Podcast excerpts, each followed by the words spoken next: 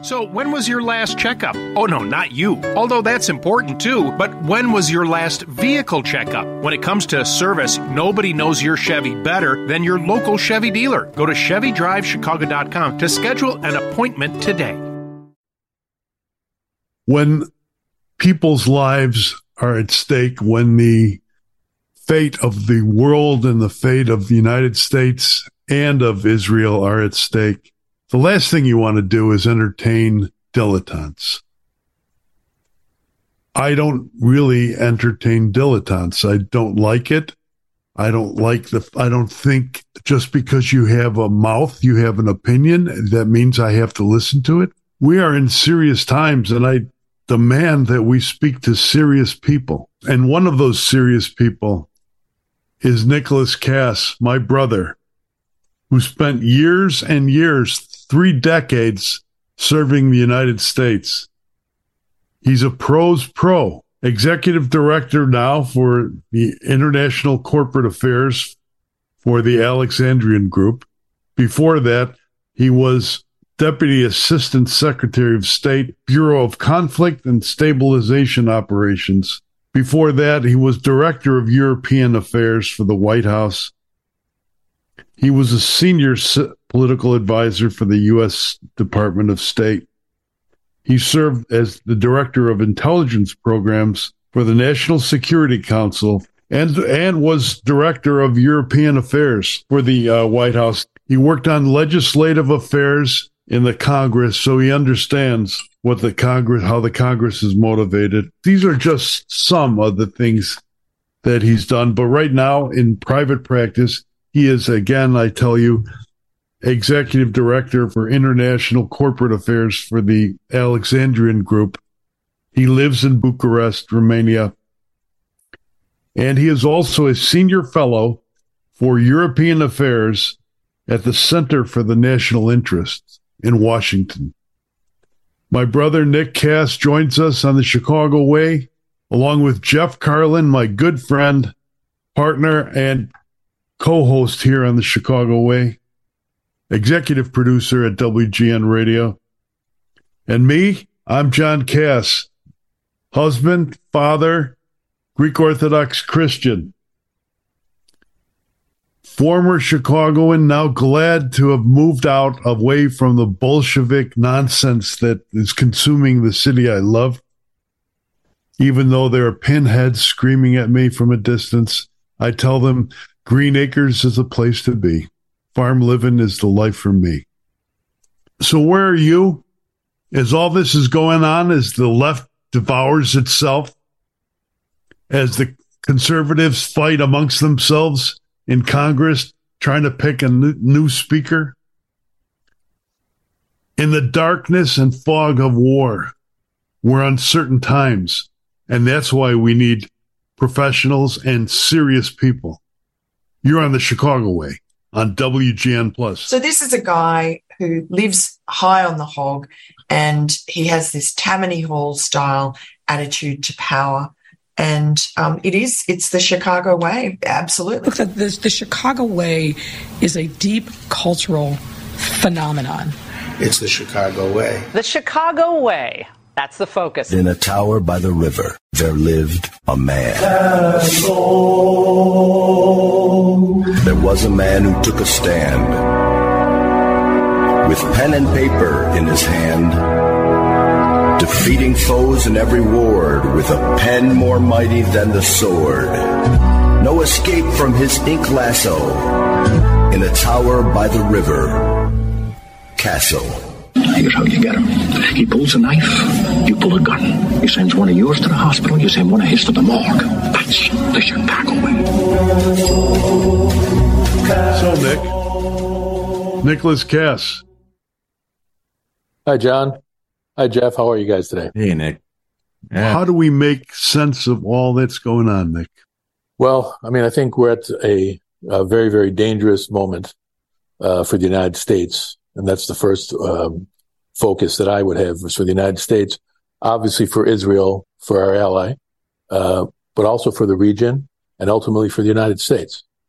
Um, that's the main thing. What happened? Yeah, what happened um, last weekend on October 7th, I believe it was, was an unspeakable horror, uh, this unspeakable terrorist attack uh, by Hamas against innocent civilians. And uh, um, it's just, again, another sad uh, expression of the depths to which uh, human depravity can go. And it is now incumbent upon the Israeli government under any leadership uh, to respond forcefully uh, against Hamas um, and uh, to uh, deal a blow, a, a, crushing blow. You know, people call this, uh, or many people were calling this the uh, Israel's 9/11, and um, that's probably a fair way to characterize it. But if it is, I would only say that we should have those experiences of 9-11 and particularly the post 9-11 environment in mind as we consider what's uh, coming next because uh, we definitely do not want to uh, duplicate those uh, same mistakes that we have already kind of made again in another place. So, uh, but I think we really, really need to watch it and, and to learn from our experiences and to learn from the past and to not go down the same road and make the same mistakes that we did back then. But I don't want to, and I, I don't want to hear Nick, and I, maybe you you and I disagree here, but I, I, I don't know.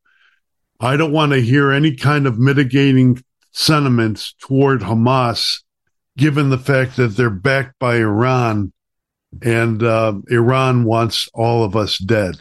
I just don't. I don't. I don't. I can't see that as my future. You know, I can't accept that. Right. Well, and you shouldn't, and that's uh, obvious. I mean, it's not what I'm yes, talking okay. about. You know, I mean, it's it's. There's no question that you know, to uh, politics is an art, and politicians have to connect as human beings uh, to the people that they lead. It's an essential element of leadership, um, and uh, under those circumstances, of course, one would try to appeal and um, reflect and empathize and share the anger, the frustration, the fears that the people have. And this is part of the almost me- mystical connection that a political leader, even in the most rational state, uh, would have with um, uh, with his uh, uh citizens, with his supporters, his voters, and even the opposition. So there's no question about that, and that makes absolute sense. And so therefore, um, you know, people's concerns and, and fears are completely justified.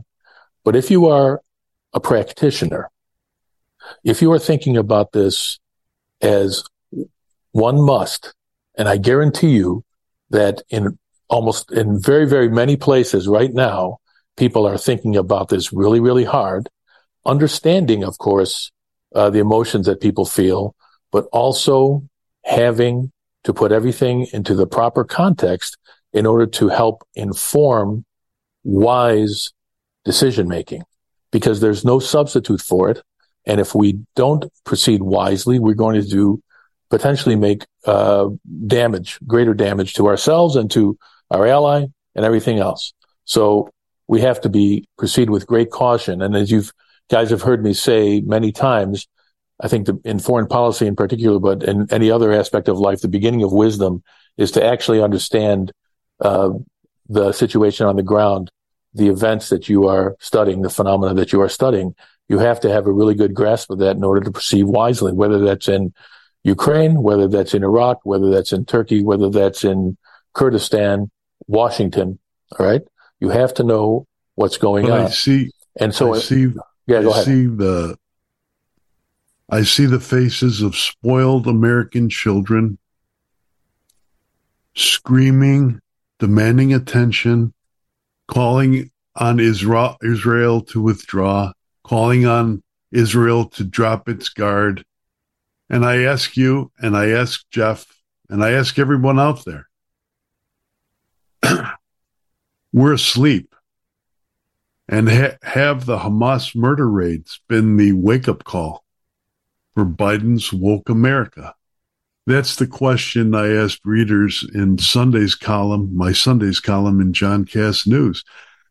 Are Hamas murder raids the wake up call for Biden's woke America? Nick and Jeff.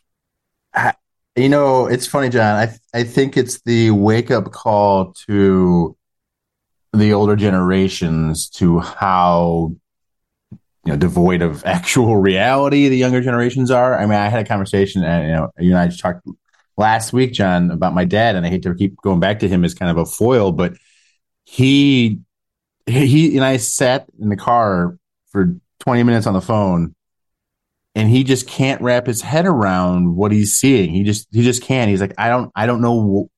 I see these kids. I see you know people who are you know, quote progressives, and they're my because my dad considered himself you know progressive in in, in a in a sense. Um, he can't he can't believe it. He doesn't know what he's seeing. How people are so on the wrong side, in his opinion, of what's happening, and, and you know, also my opinion and we sat there just I just couldn't explain it away that how we got here, and I still can't. I mean, I I, I think I underestimated the idea of trying to be the most sympathetic, if that's a thing. You know, that's kind of always been my feeling that that's uh, they undercut all the liberal stuff. Is like who can be sympathetic with someone else the most? That's the Olympics it's all, they it's play. all about our feelings now, right?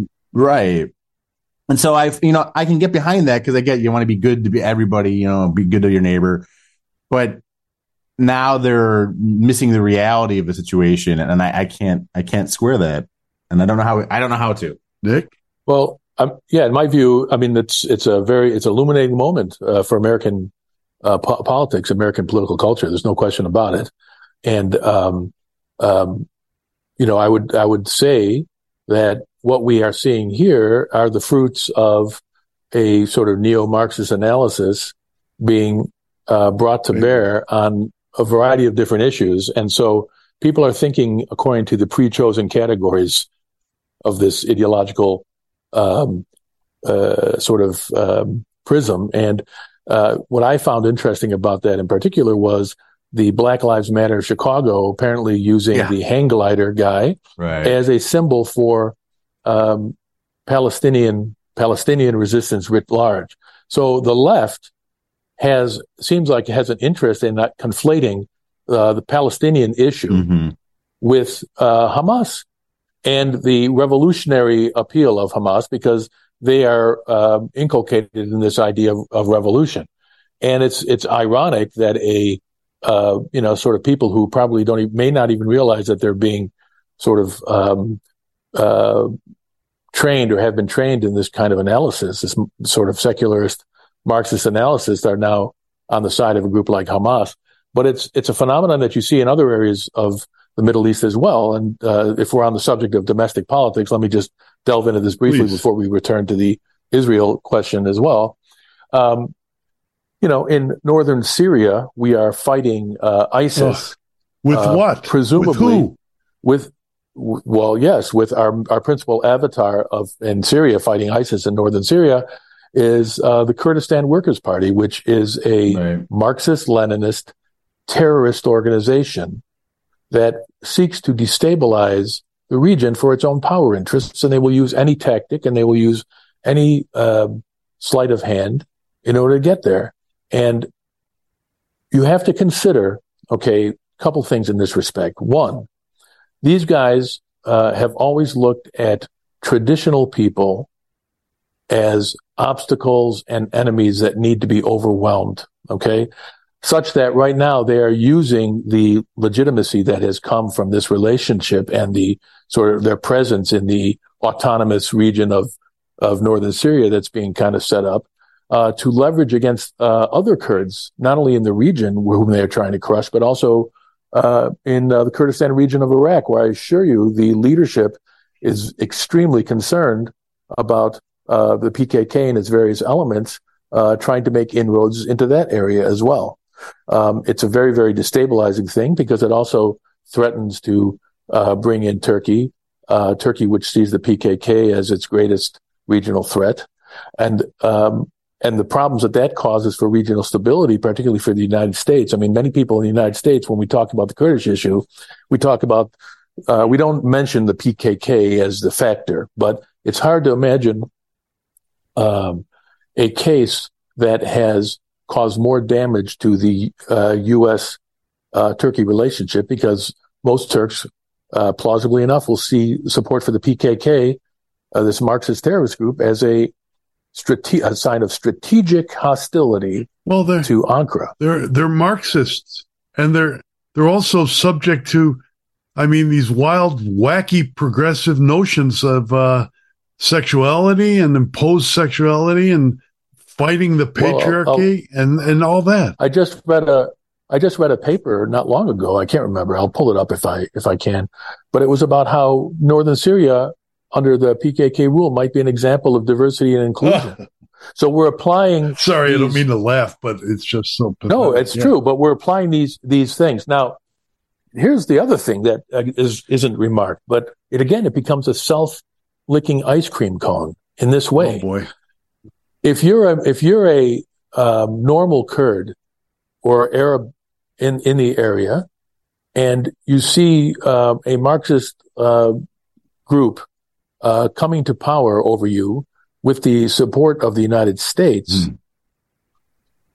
What is the likelihood that that actually encourages people toward more radicalism by whomever can supply the mechanism? One hundred percent. If I if I see rainbow, if I'm a if I'm a Muslim and I, you know, we're trying to look, we're trying to protect Israel. We're trying to protect the future of the world. Okay. Yeah. Right. Innocence and uh, we can either, we get there, we can murder how many billions of Muslims? I guess we, you want to murder them right. all? Or I'd rather not. I'd rather live peacefully. So would they. Yeah. But you can't live, you can't expect them to swallow rainbow flags and so forth. And just their the the physical power and presence and their command of all the sort of resources and everything else that comes with that power, where they where other people are excluded. That's what we're setting up. We're setting up an image of the United States as um, uh, you know, its its face in the region is a Marxist face. And I'll say, you know, having been to some of these conferences on religious freedom in the United States, where some of these guys go and they try to propagandize people into thinking that they're open-minded and tolerant. I will tell you, I will tell you that actually indigenous Christian people in that area are extremely worried about the PKK yeah. because they know the PKK has tried to repress them previously and only backed up, backed off uh, temporarily under pressure. But nobody has any illusions as to the mentality of a group like that. Okay. So on the one hand, we want to fight ISIS. On the other hand, uh, we want to fight against Hamas. The instruments and the way in which we go about it has an extraordinarily important impact. And we cannot simply ignore that, right? We have to actually understand these things as we proceed. Now, in the case with Hamas, I think uh, we have to return to a couple of, of other factors on the ground that have to be understood as we think about what's coming next. One, it was clear that there was a massive intelligence failure a massive intelligence failure, which is somewhat surprising given the reputation that the Israeli services have for competence, right? And it may have been a, an intelligence failure outside of that region, shall we say. We don't know. It may also have been a failure not only of intelligence, but of policy. And here's an interesting indication of this. Uh, Michael McCaul, the uh, head of the House Permanent Select Committee on Intelligence, a Republican, in uh, the House of Representatives. Yeah. yeah. He oversees intelligence, the intelligence community from that position. He was on Fox and I think he spoke uh, publicly about this, definitely spoke publicly saying that they were briefed that the Israelis or that the Egyptians had warned Israel that something quote unquote like this would happen.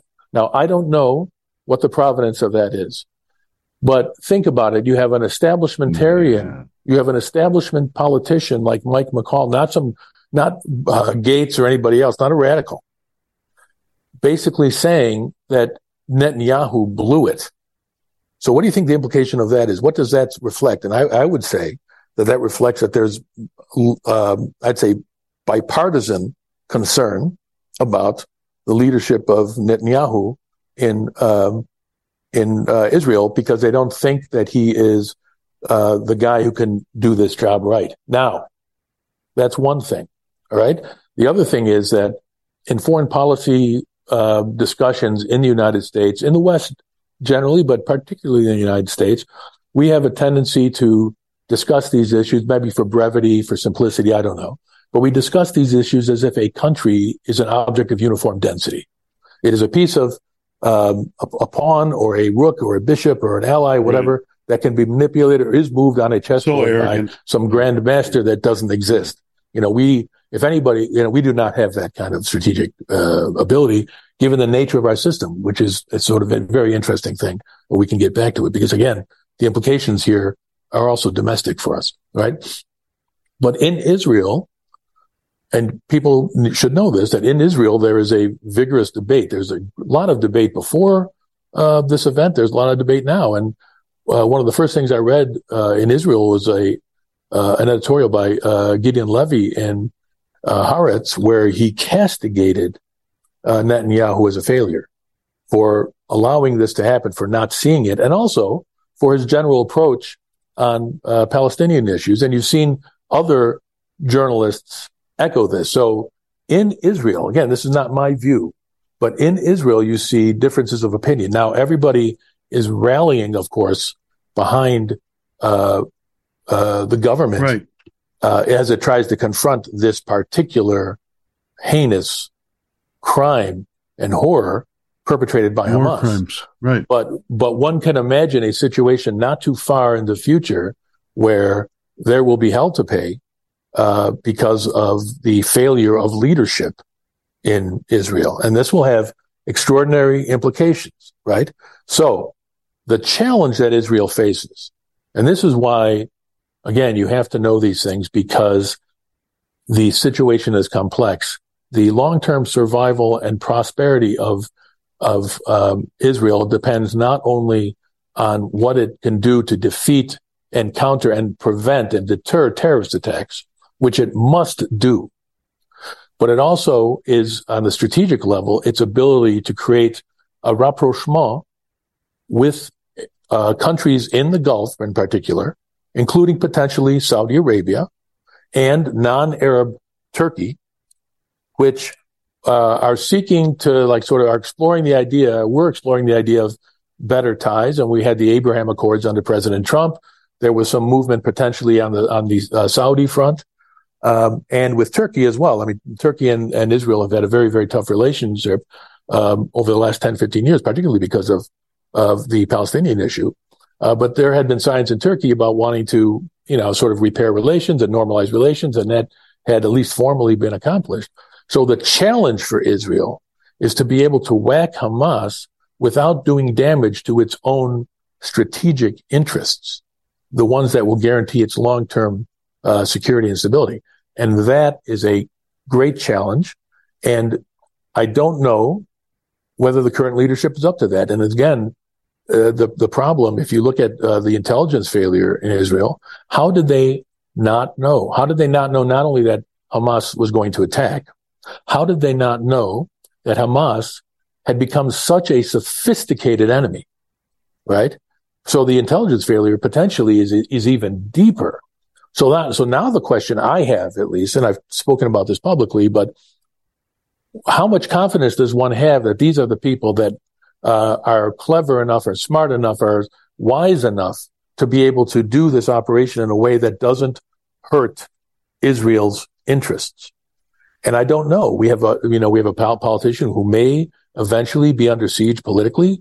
It's not, it would not be the first place in history where people have um, tried to, um, you know, uh, put on a strong front in an effort to kind of unify the people behind him. This is these kind of things happen in times of war, and Israel is at war, and they must, they must strike back hard against Hamas.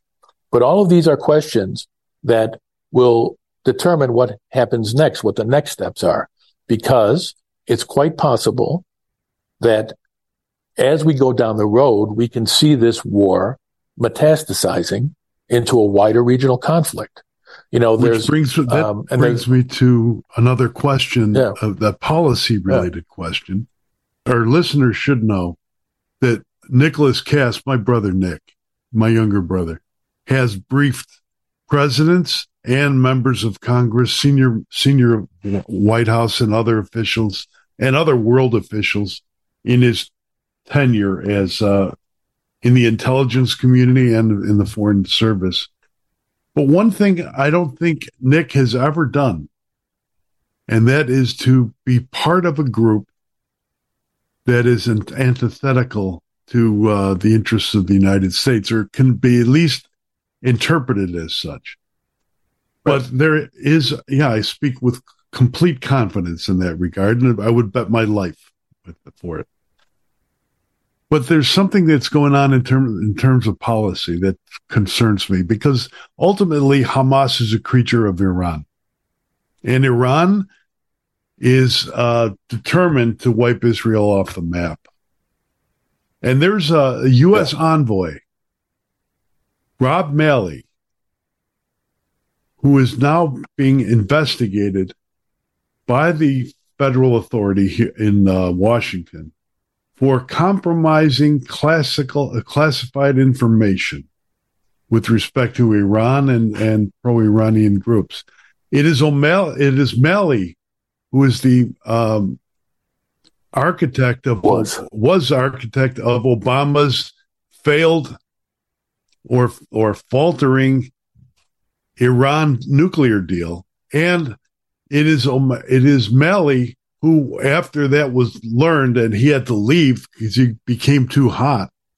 He worked for George Soros for a while until Biden picked him back up.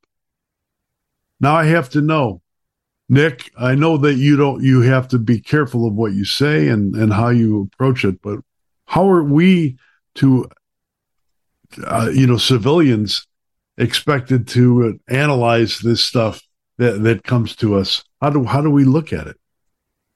Well, this is this is a really hard one, and I think um, it's made more difficult by the experiences of the last seven years, frankly. Yeah.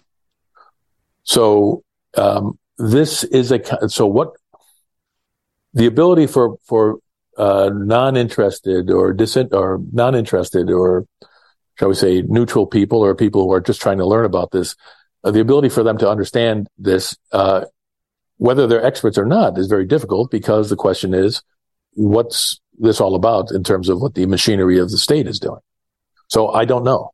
That's, I mean, I, I have no reason to uh, doubt the seriousness of the charges or anything like that. All I would say is, in this kind of a case, or in the case of Senator Menendez, which is also, um, you know, all over the place, and people are talking about Egypt in that case, yeah. and there are others, I'm sure that you have mm-hmm. to actually let the process go out. And I just only hope that whoever's doing this investigation does a better job and is actually do, does a fairer job and a more uh, realistic job than the people who were railroading uh, people uh, from uh, after the 2016 election, starting with the president of the United States. So yeah, I, I have some real uh, concerns about that. But in terms of the broad, in terms of the broader implications, here's where this becomes difficult when you're thinking about it uh, in terms of strategy.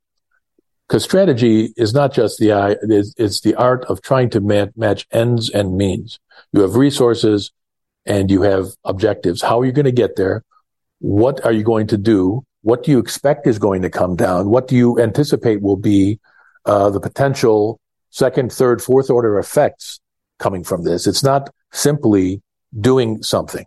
So when I hear people like Lindsey Graham or Nikki Haley or oh. others talking about, mm. you know, attacking yeah. Iran, it's almost as if they've, like, these aren't the same people that were saying the same things about Iraq. We, we have to be very, careful. very careful and very clear. We've been down this road. Everybody remembers the famous briefing, right? uh, Colin Powell gave. Oh, right? there were method, weapons of mass destruction. Let's go to war. Yeah, right. Yes, and all these other things, and all these other things that we have to be careful about. Frankly, I'm just saying this as a citizen. So we have to be very careful. We have to make sure that that what is known is known to a uh, sufficiently secure uh, and uh, a higher degree of confidence than perhaps we have right now. I think the, the administration publicly said they don't have anything on that. It may be the case because we all know that Hamas is being supported by Iran. So one thing would be, okay, determining what Iran did. Secondly, the question would be, what do you do about it? And how do you do that in a way that doesn't backfire? because it may be that you know Iranian uh, hard targets or facilities rather are easy targets for the kinds of things that Lindsey Graham wants to do. There's probably no question about that. But you have to ask yourself, what are the second and third and fourth order effects? What are the implications for regional stability? What, what will this mean for the world economy, particularly at a time where we're already facing another strategic debacle in Ukraine? we have suffered through several big wars we lost, right? That we failed in our, our objectives at the very least. And that includes probably, in my opinion, uh, Ukraine. And so now we're about, people are already talking about embarking on some other conflict at the same time that just two weeks ago we were talking about China. So what this shows you is that in the public debate, a lot of people are probably saying things just because they are trying to uh, manipulate you one way or the other. And, I, that's why I'm sorry, Nick. That's what my view, my view, and maybe it disagrees with anyone who's listening, and Jeff and you, right. and maybe I disagree. But I hear Nikki Haley talk nonsense like Lindsey Graham about war. Right. And I'm, I'm like, I strike her off the list. I mean, I strike anyone, and that includes the National Review, Fox News, right. everybody who's trying to carry her across the, the line. I mean, so I you know that that's happening. I see it happening, right. and I, exactly. I promised myself that I would not be part of it again after after the president of the United States uh, convinced us that there were weapons of mass destruction, that Cheney had his, you know, tubes and nuclear tubes that we had to go to war about in Iraq, which was a disaster. I, I promised yes. I wouldn't do it again. Uh, right. So, so you have to, so one has to think what, you know, Israel obviously has, and America by extension, right. because we support Israel and we're going to support them. They're a close ally. Uh, it's been a wonderful relationship, very important relationship for the United States. So we're going to support them. Uh, and we're going to, the best way to support them is not only to help them crush Hamas, but also, uh, to help them preserve their other strategic equities, which are necessary to ensure the health and safety and survival of uh, the state. So uh, the implications here for Israel are really high. They're high for the United States, directly and indirectly. Right. Uh, you know, uh, in, in, terms of manipulation, you hear it on all sides. You see the see the left obviously manipulating uh, Palestinian angst and the suffering of normal Palestinian people to promote, uh, you know, groups like Hamas, who they will only promote because they see them as a revolutionary organization. They want the chaos that revolution yeah. comes with. Right. And then you have others like neoconservatives, like um, I want to sell weapons. Uh, yeah. Who, well, the neoconservatives actually came out of a Marxist milieu, as you know, right. uh, Trotskyist milieu back in the 60s and 70s. And, you know, the people who probably don't have the intellectual heft of neoconservatives, like, but who ad- adopt that like kind Lindsey of Graham. like Haley right. and Lindsey Graham, who are also trying to manipulate things. So, so you have this weird conflation of people. And, and I, I heard one that really I, I, I, need to raise, but I heard the one uh, that surprised me from you know again a conservative quarter, a Federalist magazine, I, I which I read and I um, you know I think they always often have very good yeah. analysis, but uh, it was an article by a guy I respect, and but he came very very close. Actually, did call for like a re- religious war. I think John Davidson, I think, and he called for what was essentially religious war. I think his focus was mostly on uh, the in, the inability of Christian and post-Christian uh, America to coexist, and I think that that's that's a very interesting, provocative argument. Makes sense. But if you extrapolate that to regional politics or international politics, if you're setting up a clash between uh, the Judeo-Christian world and uh, the rest, then I assure you that the first people who are going to suffer are the actually existing Christians in the region not the first people to suffer, but they will suffer extremely heavily. And we've already seen in, as a re- result of the previous uh, war in Iraq that that led to dislocation, that led to uh, the disaster in Syria and Iraq with the rise of ISIS. What happened to the Christian community there? And I'm in touch with a lot of Christian leaders in the area, and they're very, very concerned. They're very concerned about what might come because under those circumstances, um, they will be sought out as fifth columnists and enemies. Right. And we already saw what happened uh, in the wake of 2001, where a um, you know the um, Christian communities in the Middle East oh. were decimated and destroyed in the consequence as a consequence of this, uh, because people, perhaps without knowing, uh, failed to perhaps understand or perceive or under you know or or to care about I these communities that existed for two thousand years. So that's just another right. way. Yeah, it could be they don't care. And and certainly if you see some of the way people talk about, you know, these abstract concepts like religious freedom, right. um, which uh, are used to promote left and right ideas that have little root or or understand or um, uh, you know sort of are alien to cultures that are steeped in sort of religion as a unifying factor for communities. And you add to that what's happening with respect mm. to, let's say, the Orthodox world as a result of the Ukraine war, where the very, very serious um, yeah. ecclesiastical dispute between Constantinople and uh, Moscow in the context of war and in the context of an America that is promoting uh, an ideology that is seen as alien, not only to the Kurds of Syria and elsewhere, but also in Orthodox countries, right. uh, you see that there's a lot of tumult um, and um, tension and instability there. So that is just one of the many ways in which this could be uh, could be uh, affected. You have mm-hmm. we didn't even talk about this, but Lebanese Hezbollah was also backed by Iran could be activated. That could destroy mm-hmm. um, what's left of uh, stability in, in a country like Lebanon, depending on how uh, that thing unfolds. And it will be the fault of the Iranians. I mean, it's not like it's uh, someone else's fault necessarily, but we are responsible for what we do. And whether or whatever the challenge that faces you, you have to do something, yes or no or what. And that is where your uh, agency comes in. And so that's why we need to be really careful and clear about how this might metastasize in ways that could be very, very bad for us, bad for the region, uh, and a, a, boon to Russia. I mean, Russia doesn't have to do anything but watch us implode here.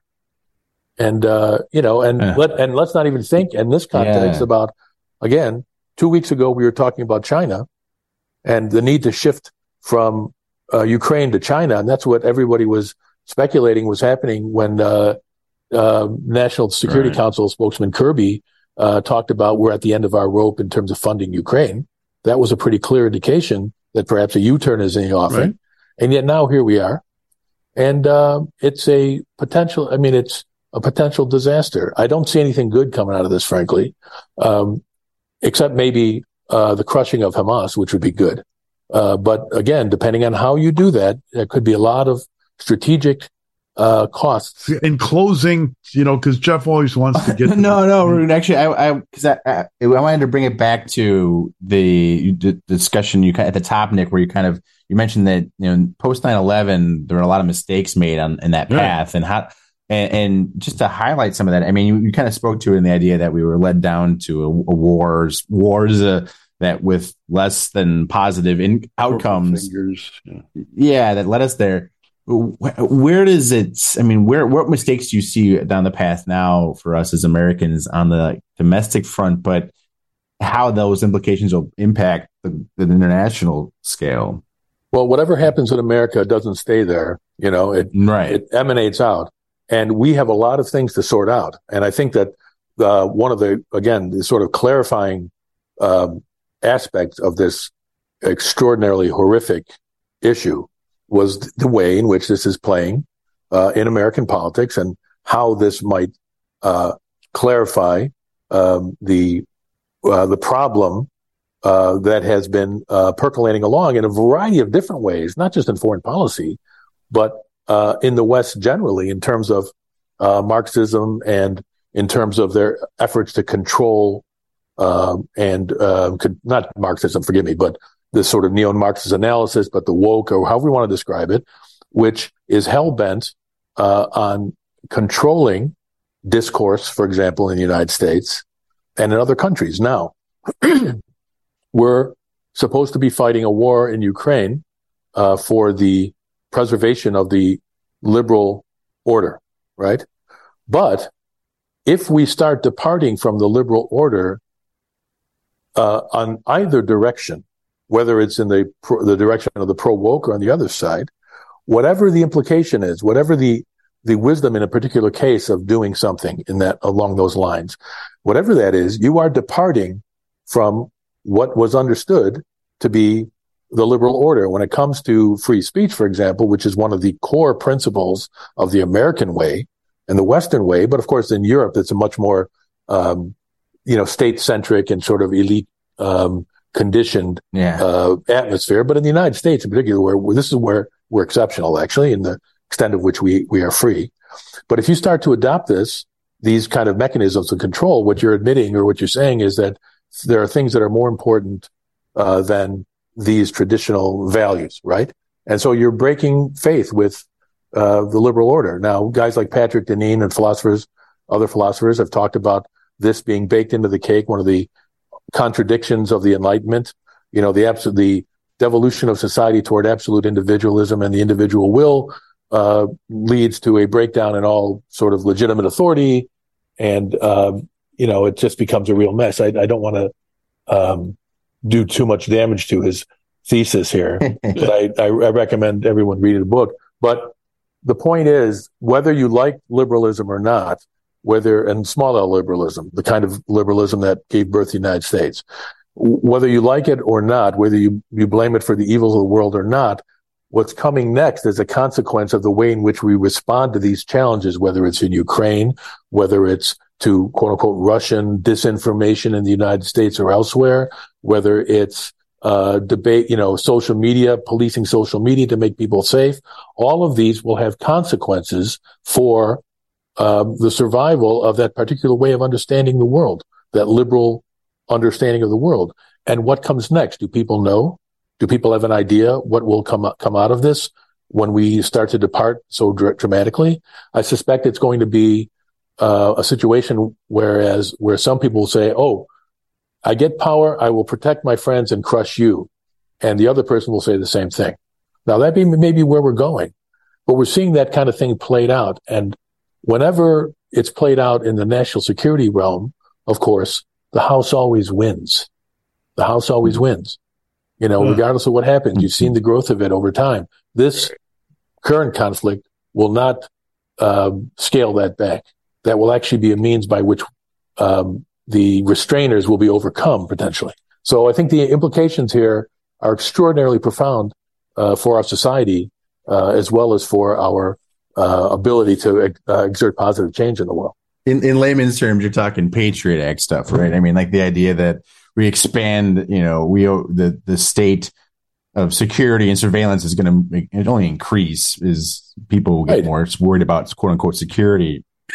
Is I mean, And that stuff led to all sorts of weird pushback. I mean, Well, I mean, you're seeing it now in terms of American politics, where people are identifying, you know, where ever since the and we talked about this last time, but ever since President Biden made that horrific speech uh, with All the right. red backdrop Right, and all right, that sort of thing, yeah. they're identifying Red half wedding. the country as yeah, he's identifying half the country as enemies, and now you're seeing there was some reporting in the press about FBI looking at MAGA, whatever the Mhm. hell that means, uh, as potential enemies. I mean, I thought they were arresting. I thought they wanted to arrest people who wanted to uh, celebrate the Latin Mass.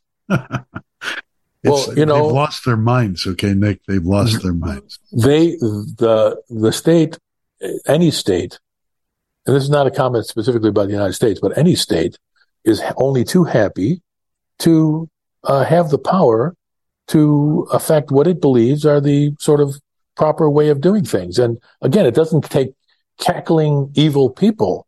It could be very good. It could be very nice people. What is it uh, hannah arendt talked about the banality of evil right yeah. So that can happen as as a result of our inattentiveness to how these issues relate. And so I would say that in in conditions of war, particularly region wide war, where we already have another huge war in uh, in Europe, which is potentially threatening. Uh, already, you can see some uh, f- uh, fissures in Europe happening. Um, you know, the adding adding the Middle East to that without so much as a real deep consideration of what happens the day after you one attacks Iran, okay, will will not be a good thing for anybody. So we have to, unfortunately, it's unpalatable. It's an unpalatable situation, but you have to think. There's no other option. You can't check your brain out. You can't check your mind out. You can't say these people are wrong or this person is right. Yeah. You can. Uh, forgive me. You can say that, and you should say that, but in, but it doesn't change the reality of a person's uh, perception and how they're going to act. And so you have to understand that in order to craft wise policy to address that and, and respond to that. It can't be a simplistic cartoon. We've had too much of that. We cannot afford the things of a child. I said this last week yeah. to Charles right. Lipson.